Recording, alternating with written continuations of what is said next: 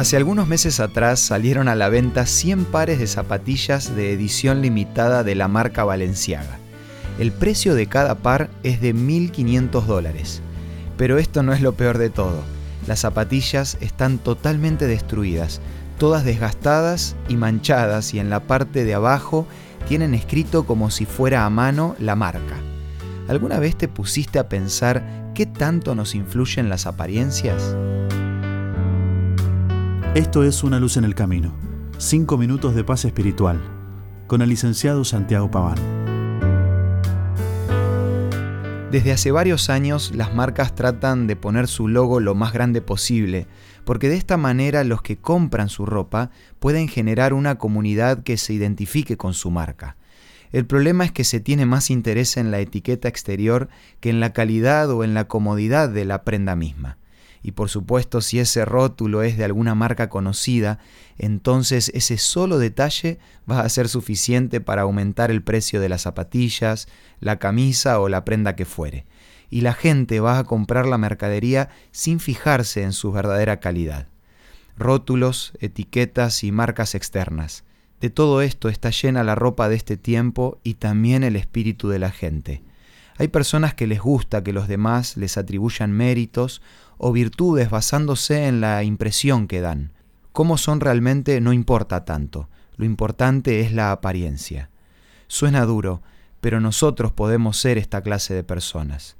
Lo podemos llamar hipocresía, autoengaño, simulación o una manera sutil de ganarnos el favor de los demás. Sea como fuere, el hecho es que si vivimos de apariencias, tarde o temprano seremos conocidos como realmente somos. El peligro de tener esta mentalidad es que mientras se crea una gran preocupación por el barniz exterior, se produce un gran descuido por la vida interior.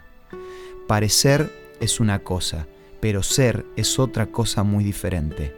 Vestir la piel pero a la vez dejar desnuda el alma es siempre un pésimo negocio.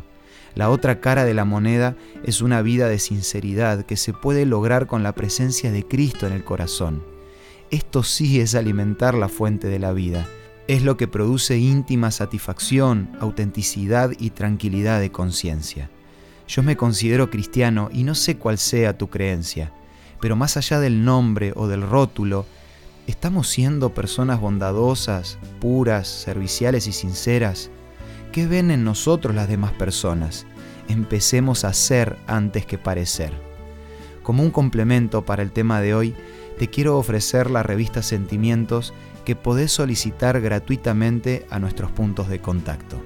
Envíanos un WhatsApp al 1162 26 1229 o búscanos en Facebook como Una Luz en el Camino. La revista Sentimientos te va a ayudar a vivir en paz un día a la vez. Esto fue una luz en el camino.